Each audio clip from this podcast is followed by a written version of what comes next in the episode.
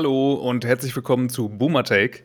Das ist mittlerweile die sechste Folge von Boomer Take und heute ist tatsächlich ein bisschen was anders, denn ähm, Gesine ist nicht dabei. Wir nehmen heute zu einer etwas anderen Zeit auf als sonst und äh, da kann Gesine nicht. Ähm, aber trotzdem gehen schöne Grüße raus und wir haben trotzdem ein sehr schönes Thema auch für euch dabei. Und ich habe heute einen Gast hier und auf den freue ich mich ganz besonders. Ähm, ich kenne ihn schon einige Zeit und er ist Creative Director bei Overkill in Berlin. Das ist für die, die es nicht kennen, eine der größten Plattformen für Sneaker und Streetwear. Ähm, er ist äh, Freelance-CD seit vielen Jahren, aber auch hat schon für Label wie Stone Island, äh, Sony und Universal Music gearbeitet. War unter, unter anderem auch schon bei Dojo und äh, ist Lehrbeauftragter der FH Bielefeld für Fashion und Grafikdesign. Äh, hi Julian, grüß dich. Hi Hannes. Danke, dass ich hier sein darf. Schade, dass Gesini nicht da ist. Ja, auf jeden Fall. Aber wir haben heute ein Thema vorbereitet, worüber wir auch schon ganz viel selber gequatscht haben. Und ich bin total gespannt, was äh, wir jetzt daraus machen. Äh, dann, ich würde einfach sagen, schieß, schieß einfach los. ja, was, was ist das Thema?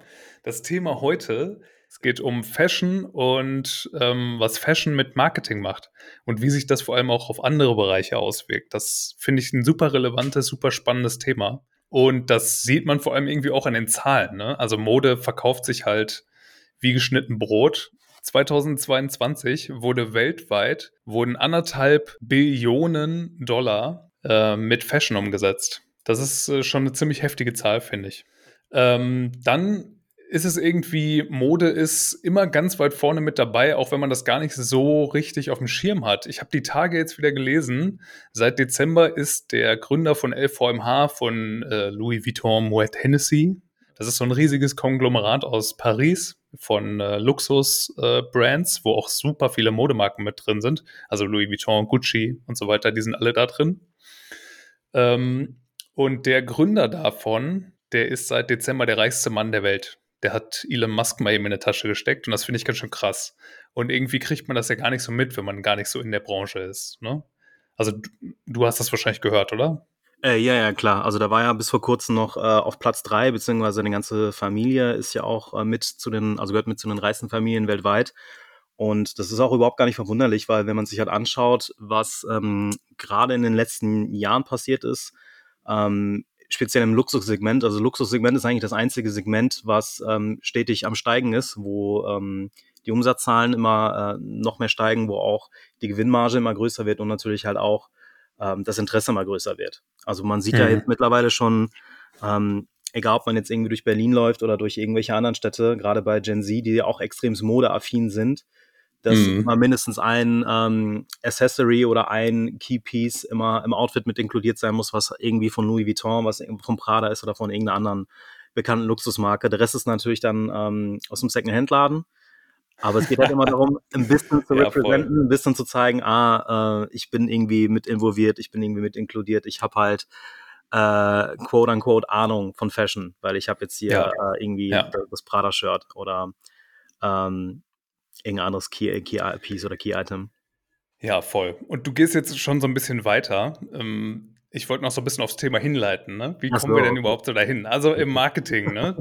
da nimmt, genau. ist, ist Fashion ja ziemlich weit vorne mit dabei. Also wenn ich Insta aufmache, TikTok habe ich nicht, da weigere ich mich noch so ein bisschen gegen, hatte ich letztes schon mal mit Gesine, aber wenn ich Insta aufmache, dann ist eigentlich mein Feed auch voll mit irgendwelchen Brands, die mir Ads ausspielen. Also das sehe ich nicht nur organisch, ne? Oder irgendwelche InfluencerInnen, die mir was Tolles verkaufen wollen. Und das ist fast immer halt auch, entweder sind das irgendwelche Kochsachen mhm. ähm, oder es ist irgendwas Fashion-bezogenes oder es sind irgendwelche Gadgets oder so. Ne? Aber Mode ist da irgendwie immer total weit vorne mit dabei. Also alle Leute wollen mir da irgendwie immer was verkaufen. Und da merke ich, dass Fashion so einen riesen Anteil am, am Social Marketing Game hat. Ne? Mhm. Also für mich ist das, ist natürlich auch, die organischen Sachen kommen auch aus meiner Bubble, weil das sind ja die Sachen, denen ich folge, so die ich irgendwie aktiv like. Und deswegen sehe ich dann irgendwie viel mal so einen Schuh oder irgendwelche Klamotten, die die Leute anhaben. Aber für, das Thema ist ja allgemein präsent. Also wir sehen schon, der reichste Mann der Welt, das ist der, das ist ein Typ, der was mit, mit Fashion zu tun hat. Ähm, die machen riesen Umsatz in der gesamten Branche. Also das ist halt ein Billionengeschäft, nicht mal mehr ein Milliarden-Business. So, ne? Das ist ein Billionengeschäft. Dann haben wir sowas wie Fashion Brands waren die ersten, die zum Beispiel letztes Jahr auf diesen ganzen NFT-Hype-Train so mit aufgesprungen sind. Da waren es halt so die großen Luxury-Fashion-Brands, die als erstes gesagt haben, wir own das und nehmen das für uns ein. Warum ist das so? Also das wollen wir heute diskutieren. Ne? Was ist denn, was ist mit Marketing und, ähm, und der Fashion-Branche los? Warum haben die so einen heftigen Stellenwert? Warum sind die immer ganz vorne mit dabei? Warum ist das, warum emotionalisiert das Thema so? Und wen spricht das alles überhaupt so an? Und deswegen bist du hier und deswegen wollen wir darüber reden. Du genau. in deiner Rolle als CD von Overkill, du bist da, glaube ich, in Deutschland eine ziemlich gute Stimme für. Und deswegen lass uns darüber quatschen. Gerne, lass uns das gerne tun. Ähm, dann lass uns mal direkt anfangen. Dann, äh, ich frage dich ja. mal, was war das erste äh, Fashion Piece oder das erste äh, Clothing Item, was du dir aktiv gekauft hast, weil du gedacht hast, boah, ich brauche das. Ich brauche das, sonst ist oi, oi, oi. Ey, ähm, also ich komme da ja auch noch aus einer, ich bin mega alt und so, ne? Ich komme da aus einer ganz anderen Zeit. Ähm, bei mir war das auf jeden Fall irgendwie, glaube ich, was aus dem Titus-Katalog damals. Ich weiß nicht was, aber es ist auf jeden Fall irgendwas aus dem Katalog gewesen, was man dann noch über so eine Postkarte bestellt hat, die da mit drin war. Mhm. Ich weiß, ja, das war bestimmt irgendwie so eine Baggy Jeans oder so. Ähm, ja, sage ich jetzt mal. Das war eine aber Baggy. Das, aber das ist ja auch schon mal interessant, weil da sieht man halt schon direkt äh, diesen Unterschied, weil ähm, du musstest etwas aus dem Katalog bestellen, was ja heute gar nicht mehr passiert. Ich weiß nicht, wann ich das letzte Mal wirklich einen Katalog in der Hand hatte. Und ähm, warum, was hat das in dir ausgelöst? Was hat das in dir gemacht? Warum wolltest du diese Hose haben? Ja, ich habe, glaube ich, also man sieht ja im, auch im Katalog, das ist ja nicht anders als heute irgendwie, wenn man den Social Feed durchgeht. Du siehst dann ja auch Models, die das anhaben. Also du siehst ja irgendwie dann so coole Leute, die da so am, da waren die wahrscheinlich am Skaten oder irgendwo haben da so abgehangen. Und dann wollte man halt so aussehen wie die. Und da hat man sich halt vorgestellt, ja, wie sieht das an mir aus, wenn ich das anhab? Und bin ich dann irgendwie auch so cool? Und so, ich glaube, das war das.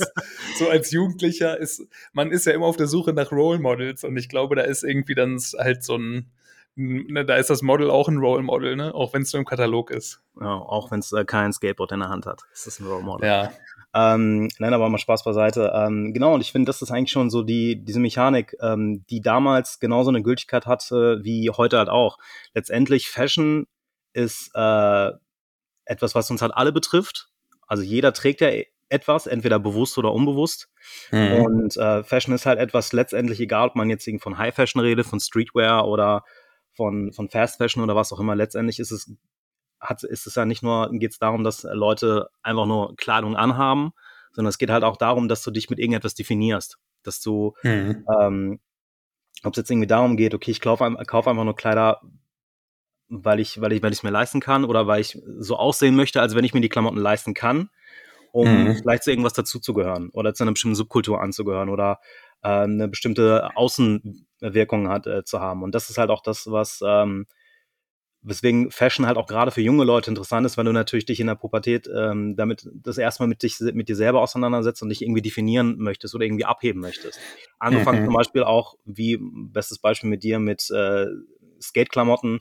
Man wollte vielleicht nicht mehr so spießig rüberkommen, man wollte irgendwie ein bisschen lockerer, ein bisschen cooler rüberkommen.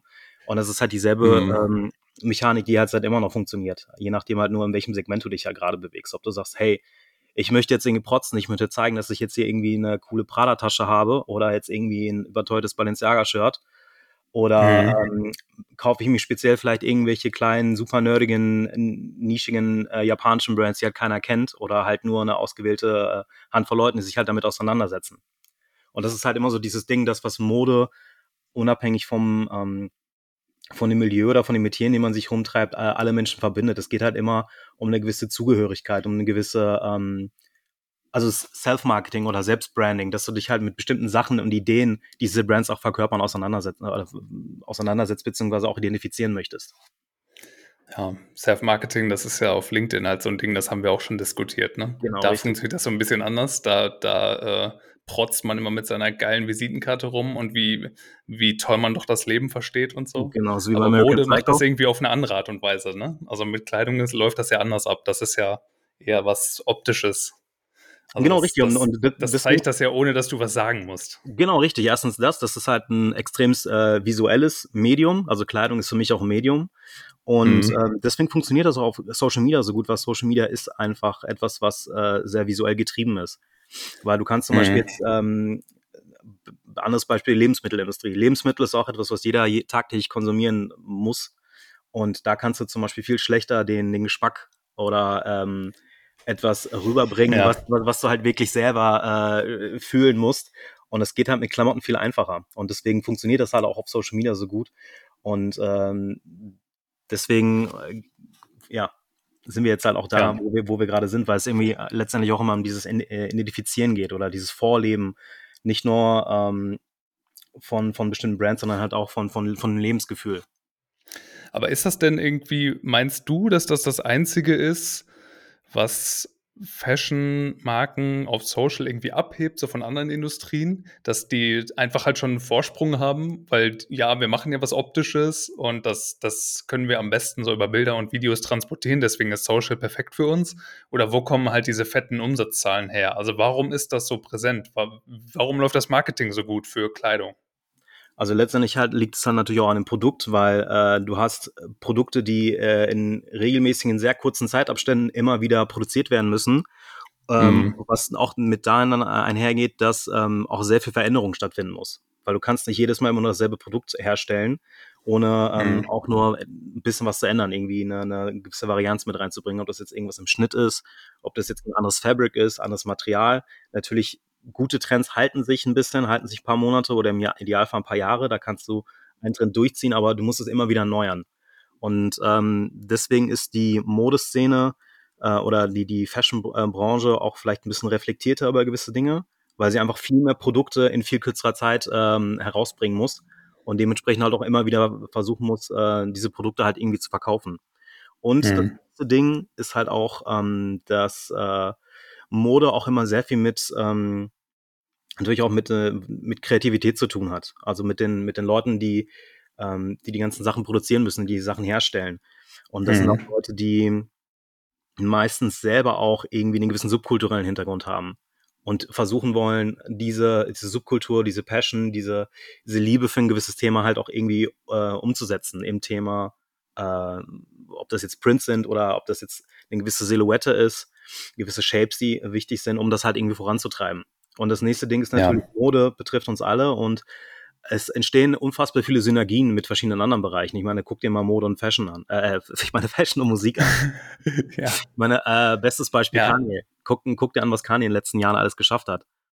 Mhm. Ob man es mag oder nicht. Ähm, der, oder halt auch. Ja, der, ist, der ist mittlerweile durch, ne? Aber was der Ja, der davor gemacht hat. durch.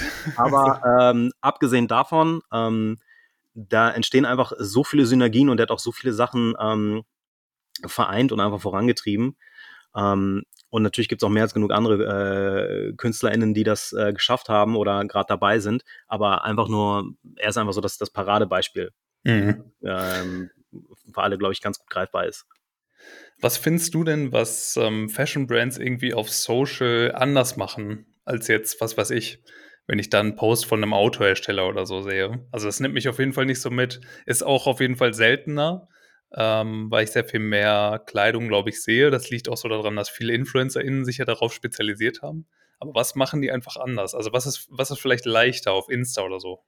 Also was sie auf jeden Fall anders machen, ist, dass sie, äh, was ja einhergehend ist mit der Thematik, sehr trendbewusst sind. Das heißt, äh, Fashion-Industrie ähm, nimmt einfach sehr viele Trends äh, sehr schnell auf, kann sehr viele Sachen äh, schneller umsetzen. Ich meine, wir haben eben über NFTs geredet, bestes Beispiel, ähm, wo andere Branchen, glaube ich, einfach wesentlich länger brauchen, weil da Mhm. einfach ähm, wahrscheinlich die interne Struktur oder die, äh, durch die Lieferketten ähm, einfach dadurch schon bestimmte Verzögerungen äh, entstehen, dass das einfach äh, nicht so schnell angewandt werden kann. Oder jetzt aktuelles Beispiel, auch super, super interessant. Ähm, so der, der heißeste Shit äh, ist ja gerade AI. Und Ja. ähm, für die, die es nicht mitbekommen haben, es gibt gerade sehr, sehr viel Diskussion darüber, dass äh, gewisse Brands ähm, jetzt sagen, okay, wir wollen jetzt einfach nur mit AI-Models werben oder zum Großteil mit AI-Models werben. Das heißt, Äh, es fallen ähm, ganz viele Jobs weg, zum Beispiel die von den Fotografen, es fallen ganz viele Kosten, äh, fallen halt weg. Ähm, aber letztendlich war auch die Begründung, ähm, zum Beispiel bei Levi's, dass die ähm, auch für mehr Diversität sorgen wollen. Okay. Durch, wie durch die generierten. How so? Wie das? Ja, weil, weil ähm, jetzt ähm, natürlich ähm, äh, gefakte Idealbilder von diversen Models erstellt werden können. Und das Okay. ist zum Beispiel ein riesen, riesen, riesen Problem, weil ähm, der äh, Gedanke, zumindest der nach außen kommuniziert wird, ist ja, oh, wir wollen mehr Diversity haben in äh, der Darstellung äh, der Brand, beziehungsweise wie die Models, Mhm. ähm, also welche Models die, die, die Kleider tragen. Aber ähm, Visibility bzw. Diversity heißt ja nicht nur, dass diese Leute sichtbar sind, sondern dass diese marginalisierten Gruppen oder die äh, Leute, die äh, in, äh, zu der Minderheit gehören, halt auch davon profitieren. Das heißt, die ganzen Jobs fallen weg. Das heißt, es werden keine POC-Models mehr gebucht. Es werden keine ähm, Models mehr aus der äh, LGBTQ äh, ähm, Community gebucht. Die werden quasi weiter marginalisiert, die haben am Ende gar nichts wirklich davon.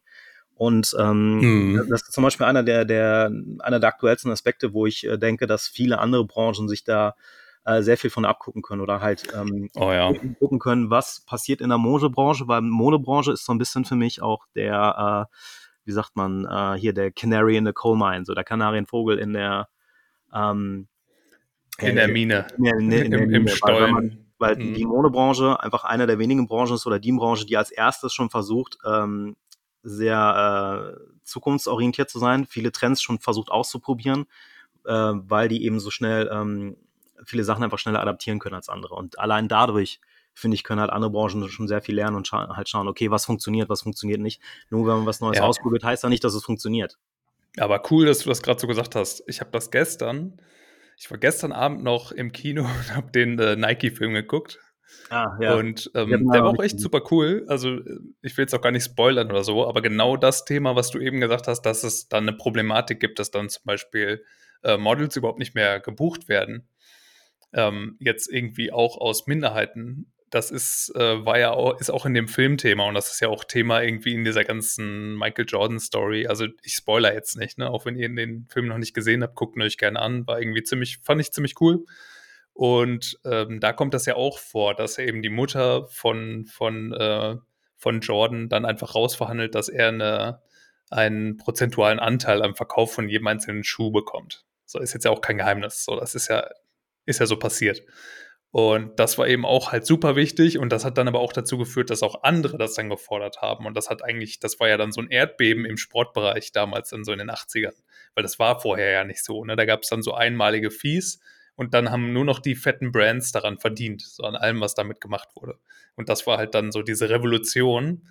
Und das ist ja jetzt auch wieder so ein bisschen so, dass das und später wurde dann auch dagegen geklagt. Da gab es eine riesen ähm, Kampagne dann, wo die ähm, großen Sportartikelhersteller das wieder zurücknehmen wollten und irgendwie die, das, dieses Zepter wieder an sich reißen wollten. Und das ist ja jetzt eigentlich so ein bisschen das Gleiche mit Genau. AI, oder? Also ich finde das super spannend, gerade weil wir auch schon zwei Folgen zum Thema AI gemacht haben.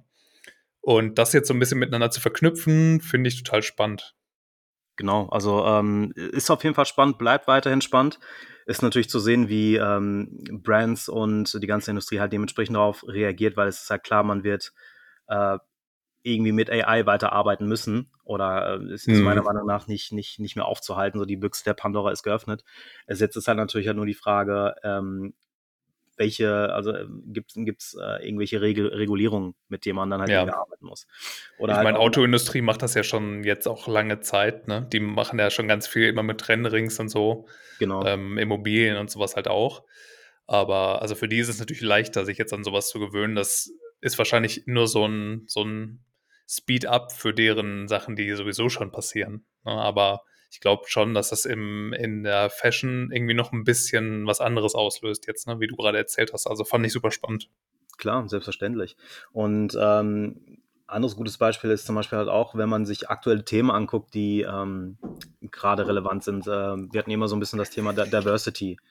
Ähm, wie, äh, wie spiegelt sich das jetzt halt dementsprechend wieder? Wie kann man halt Mhm. mit äh, gewissen Marketingkampagnen welche Gruppen äh, wie erreichen oder halt auch eben nicht erreichen? Es gibt auch mehr als genug Negativbeispiele, wo viele Sachen in die Hose gegangen sind.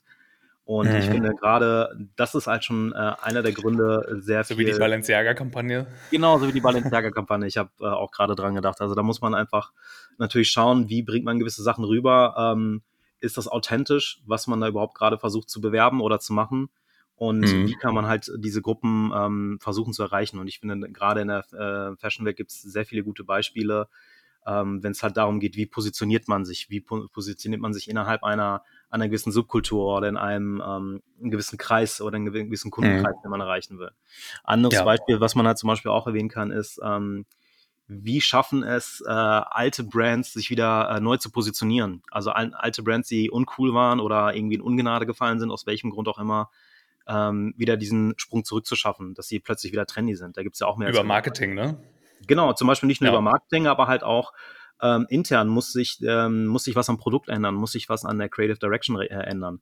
Ich meine, ähm, da haben wir auch schon mal drüber gesprochen, oder? Du denkst genau. jetzt bestimmt, also ich habe da immer vor Augen den, ich weiß nicht ganz genau, wie er heißt, dieser Schuh von Fila, mhm.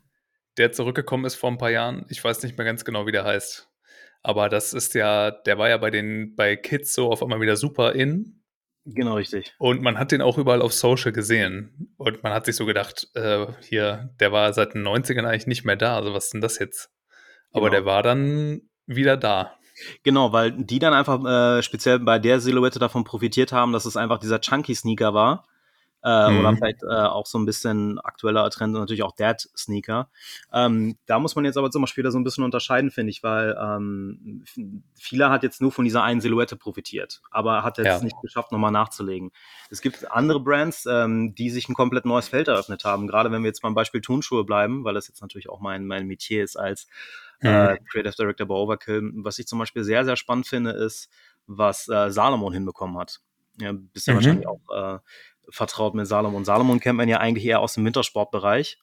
Mhm. Die haben es jetzt ja, die hat, ne? hat, man sonst immer nur auf der, auf der Skipiste gesehen und jetzt genau, hat jeder richtig. irgendwie so ein paar Sneaker von denen hier irgendwo stehen, weil die so, weil dieses Wander-Hiking-Ding auf einmal mega cool ist, ne? Und genau, Outdoor-Wear. Genau, Outdoor, Gorbcore, wie immer man das bezeichnen möchte, ist plötzlich mega im Trend und Salomon hat das sehr, sehr gut verstanden, die richtigen Silhouetten zur richtigen Zeit rauszubringen oder überhaupt diesen Mut zu haben.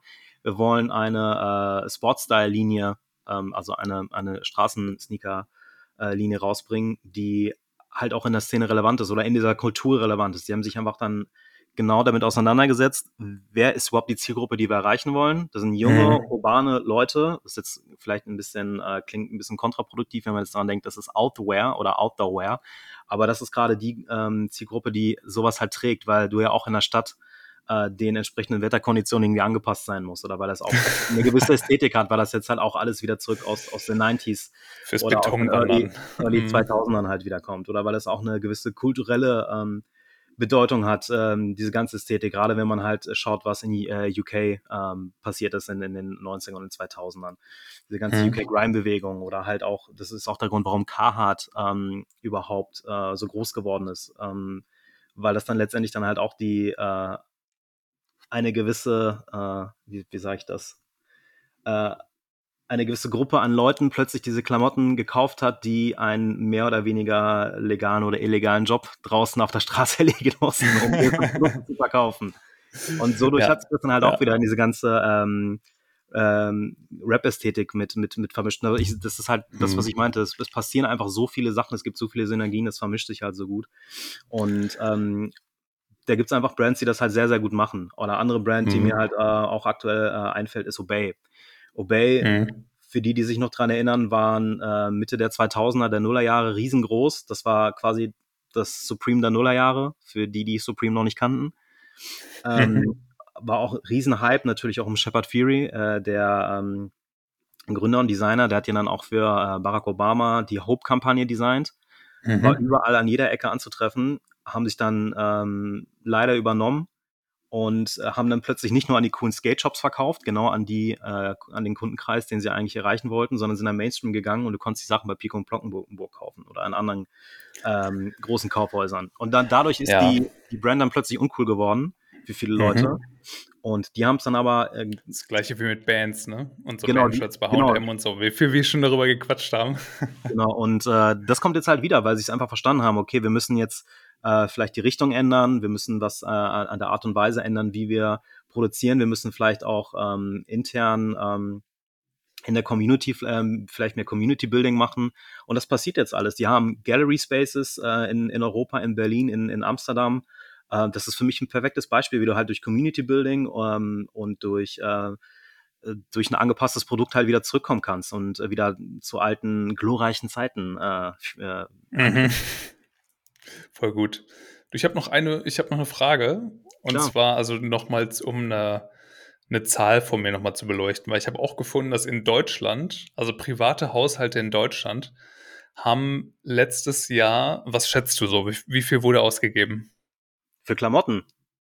Ja, für Klamotten, Schuhe. Ich ich bin. Insgesamt in Deutschland. Ist super schwer zu schätzen, aber schätz mal. Ist sehr schwer zu schätzen, weil ich auch ein komplett anderes Konsumverhalten habe als äh, der durchschnittliche Bürger und ich viel zu viel Geld für äh, Klamotten ausgebe. Ja, aber ähm, schätz, ich meine jetzt nicht pro Haushalt, sondern insgesamt in Deutschland. Ach, insgesamt? Boah, da bin ich noch schlecht mhm. am Schätzen. äh, ich waren weiß über 65 Milliarden Euro. Okay, krass. Okay, krass. Also 65 Milliarden Euro wurden letztes Jahr verpulvert für Klamotten. Und was meinst du, warum haben die so einen großen Einfluss auf Menschen? Du meinst Klamotten was, ist das? was macht das? Was macht das Thema Kleidung so emotional? Wir haben, also sind schon so ein bisschen drumherum getänzelt, aber. Genau. Also erstmal natürlich, ähm, Klamotten werden immer wieder gebraucht, weil die, die, gehen kaputt oder sind vielleicht nicht mehr im Trend. Das heißt, man muss das immer wieder mhm. aktualisieren oder seinen, seinen Bedarf äh, irgendwie neu decken. Aber was es halt auch emotionalisiert letztendlich ist, glaube ich, wirklich diese, ähm, dieses Gefühl, dass man sich halt selber versucht, über seine Klamotten zu identifizieren. Ich meine, äh, letztendlich Klamotten mhm. sind auch ein extrem politisches Thema. Ich meine, letztendlich ja. Klamotten sind letztendlich auch nur ein Spiegel der Gesellschaft. Klamotten äh, können sehr viel darüber aussagen, wer wir als, als Menschen oder als Gesellschaft sind, was, was ist äh, socially accepted, was darf man tragen, was darf man nicht tragen, was darf man vielleicht nur in gewissen Situationen tragen. Ähm, welche mhm. Symbole darf man vielleicht benutzen oder welches, äh, welche Klamotten sind vielleicht nur für ein äh, bestimmtes Geschlecht bestimmt oder halt auch mhm. eben nicht. Das sind halt alles Fragen, die halt ähm, das Ganze halt sehr, sehr emotionalisieren oder ähm, auch ein sehr gutes Beispiel, was du eben gebracht hast, war Thema äh, Bandshirts. Ähm, dass man die ja. jetzt auch plötzlich H&M kaufen kann. Ähm, ich meine, das fing damals an irgendwie mit ACDC, äh, mit diesen alten quote-unquote alten Bands und jetzt, je länger man halt äh, jetzt zurückblickt, merkt man, okay, man ist irgendwann mal selber in einem gewissen Alter, wo die Bands, die man selber früher als Jugendlicher cool fand, plötzlich auch zu den alten Bands gehören. Man mhm. kann jetzt bei H&M Slipknot-Shirts kaufen. Das ist etwas, was immer noch nicht in meinen Kopf reingeht. Ja. Ähm, weil gerade sowas wie Slipknot, ähm, das hat ha, habe ich gehört, das haben viele andere gehört, um sich eben vom Mainstream abzuheben, vom Mainstream abzugrenzen. Und ähm, das waren halt äh, Leute, die sich speziell bei dem Beispiel auch, glaube ich, immer sehr in so einer gewissen Außenseiterrolle gesehen haben und auch vielleicht stolz waren, dass sie nicht zu dem Mainstream gehört haben. Und äh, deswegen ist das, glaube ich, gerade bei diesem Thema Bandshirts, ähm, einfach nur ein bisschen als abstraktes Beispiel das zu bringen, ähm, so emotional für viele, wenn dann plötzlich Leute sind, hey, da trägt jemand ein T-Shirt von einer mhm. Band, die ich seit äh, meiner Jugend vielleicht feier, die eine extrem hohe Bedeutung für mich persönlich hat einfach so und weiß nichts darüber. Und deswegen gibt es ja, auch so. diese Memes und deswegen gibt es auch diese Diskussion, so. ob überhaupt fragen, so, oh, uh, mhm. uh, you like that band, so, oh, name three songs. Und uh, das ist natürlich dann auch wieder Gatekeeping. Das ist auch ein Meme schon so, ne? Das ist ja ein ganz großes Meme-Game. ja, es ist auf jeden Fall ein Mega-Meme. Oh, you like music? Uh, in, tell me about every band ever oder name every song ja. ever. ja, voll. ähm, natürlich, ja, aber das, aber das haben wir nur so ein bisschen als ab, abstraktes Beispiel zu nennen. Äh, natürlich kann man das nochmal runterbrechen und ein bisschen verallgemeinern.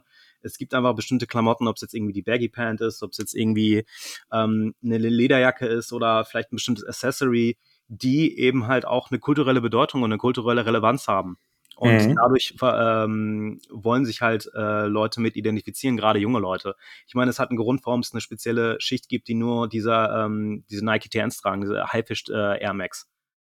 Oder ja. es, gibt, es gibt einen Grund, warum ein Großteil ähm, gewisse andere Produkte äh, antragen oder sich damit identifizieren, weil es halt meistens immer einen kulturellen Stellenwert hat, gerade im mhm. Streetwear-Bereich. Und das ist halt auch einer der Gründe, um es jetzt mal ganz allgemein zu nennen, warum äh, viele Sachen halt auch so emotionalisiert sind mit, mit, äh, mit gewissen, ähm, mit bestimmten Produkten.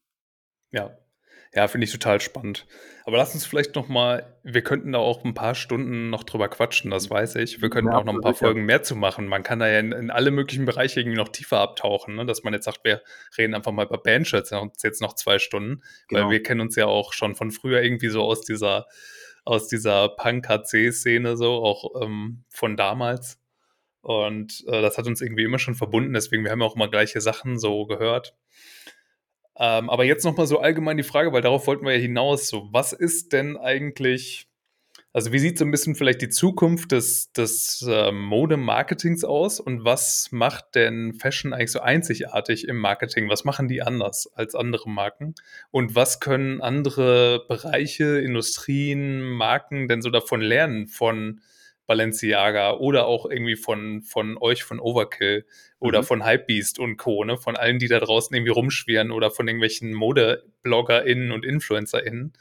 Ähm, was können sich andere Bereiche davon abschneiden? Was meinst du vielleicht so als Endstatement? Also, als Endstatement, äh also, ich habe es ja eben auch schon 'n bisschen angerissen. Also, letztendlich, was man halt lernen kann, ähm, ist, äh, unter anderem, äh, dieses Trendbewusstsein, ähm, sich vielleicht anzueignen, beziehungsweise vielleicht nicht aneignen, aber halt anschauen, gucken, was macht, äh, die Modeszene, die ja in so 'ner sehr schnelllebigen sehr schnelllebigen Zyklus ist. Was passiert da? Ähm, was funktioniert da gut? Ähm, Mhm. welche welche Kampagne funktioniert gut? Warum funktionieren die gut?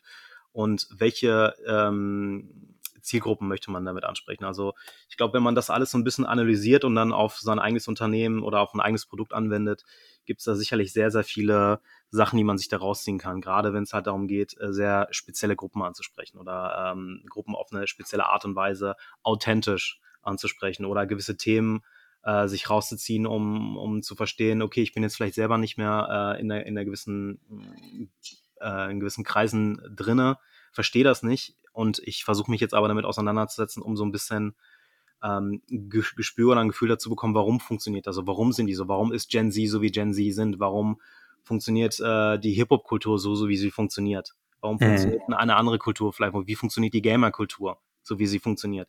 Was sind das für Leute? Ähm, was sind das für für für Gruppierungen? Warum tragen die diese Klamotten? Warum was was verbindet die? Was ist diese Subkultur dahinter? Und ich glaube, wenn man das verstanden hat, was, ähm, den was den Endkonsumenten letztendlich ausmacht, den man erreichen möchte, warum der so lebt, wie er lebt, was sind sei was ist die quasi die die Origin Story, was ist seine Mission? Ja. Wenn man wenn man das verstanden hat, dann kann man sich, glaube ich, äh, extremst viel, ähm, abgucken von der Modeindustrie oder halt schauen, wie kann man äh, diese Marketingstrategie oder vielleicht auch halt auch diese Schnelllebigkeit, äh, auf das eigene Unternehmen, äh, adaptieren oder halt auch eben nicht, je nachdem, wie was halt funktioniert oder halt dann eben nicht funktioniert hat, wenn man sich noch mal das Beispiel Balenciaga anschaut. Ja. Aber ich sage mal, ähm, noch so zum Ende, auch wenn in der Fashion auch wenn das riesige Konzerne sind, die Millio Milliarden, Billionen Umsätze insgesamt fahren, schaffen die's dann doch, Leute zu emotionali emotionalisieren und, äh, mit Marketing anders anzusprechen als jetzt irgendwie dein Autohersteller von um die Ecke. Das heißt, irgendwie schaffen die Leute das ja dann noch in in Riesenunternehmen, ähm, 'ne andere Art und Weise zu finden, Menschen anzusprechen, ne? Und das finde ich super interessant und ich glaube, davon lässt sich ganz schön viel mitnehmen. Genau. Ähm, also, es hängt natürlich auch stark vom Produkt, äh, ab, aber letztendlich, äh, wenn du's halt runterbrichst, äh, schaffen es, äh, gute Brands es immer, 'ne gewisse kulturelle Relevanz herzustellen und aufzubauen und diese Heritage, zu pflegen beziehungsweise weiter weiter auszubauen. Und ich glaube, das ist das, äh einer der wichtigsten Sachen, die man sich aus der Fashion äh, Branche abgucken kann. Grade weil sie so schnelllebig ist und, ähm, da einfach so viele Sachen mit Trial and Error, ähm, Prinzip, äh, ausprobiert werden müssen. Ähm, ich glaube, das ist das äh, das äh, das Wichtigste oder eins der der der Key, äh, Factors, die man sich da abschauen kann. Geil.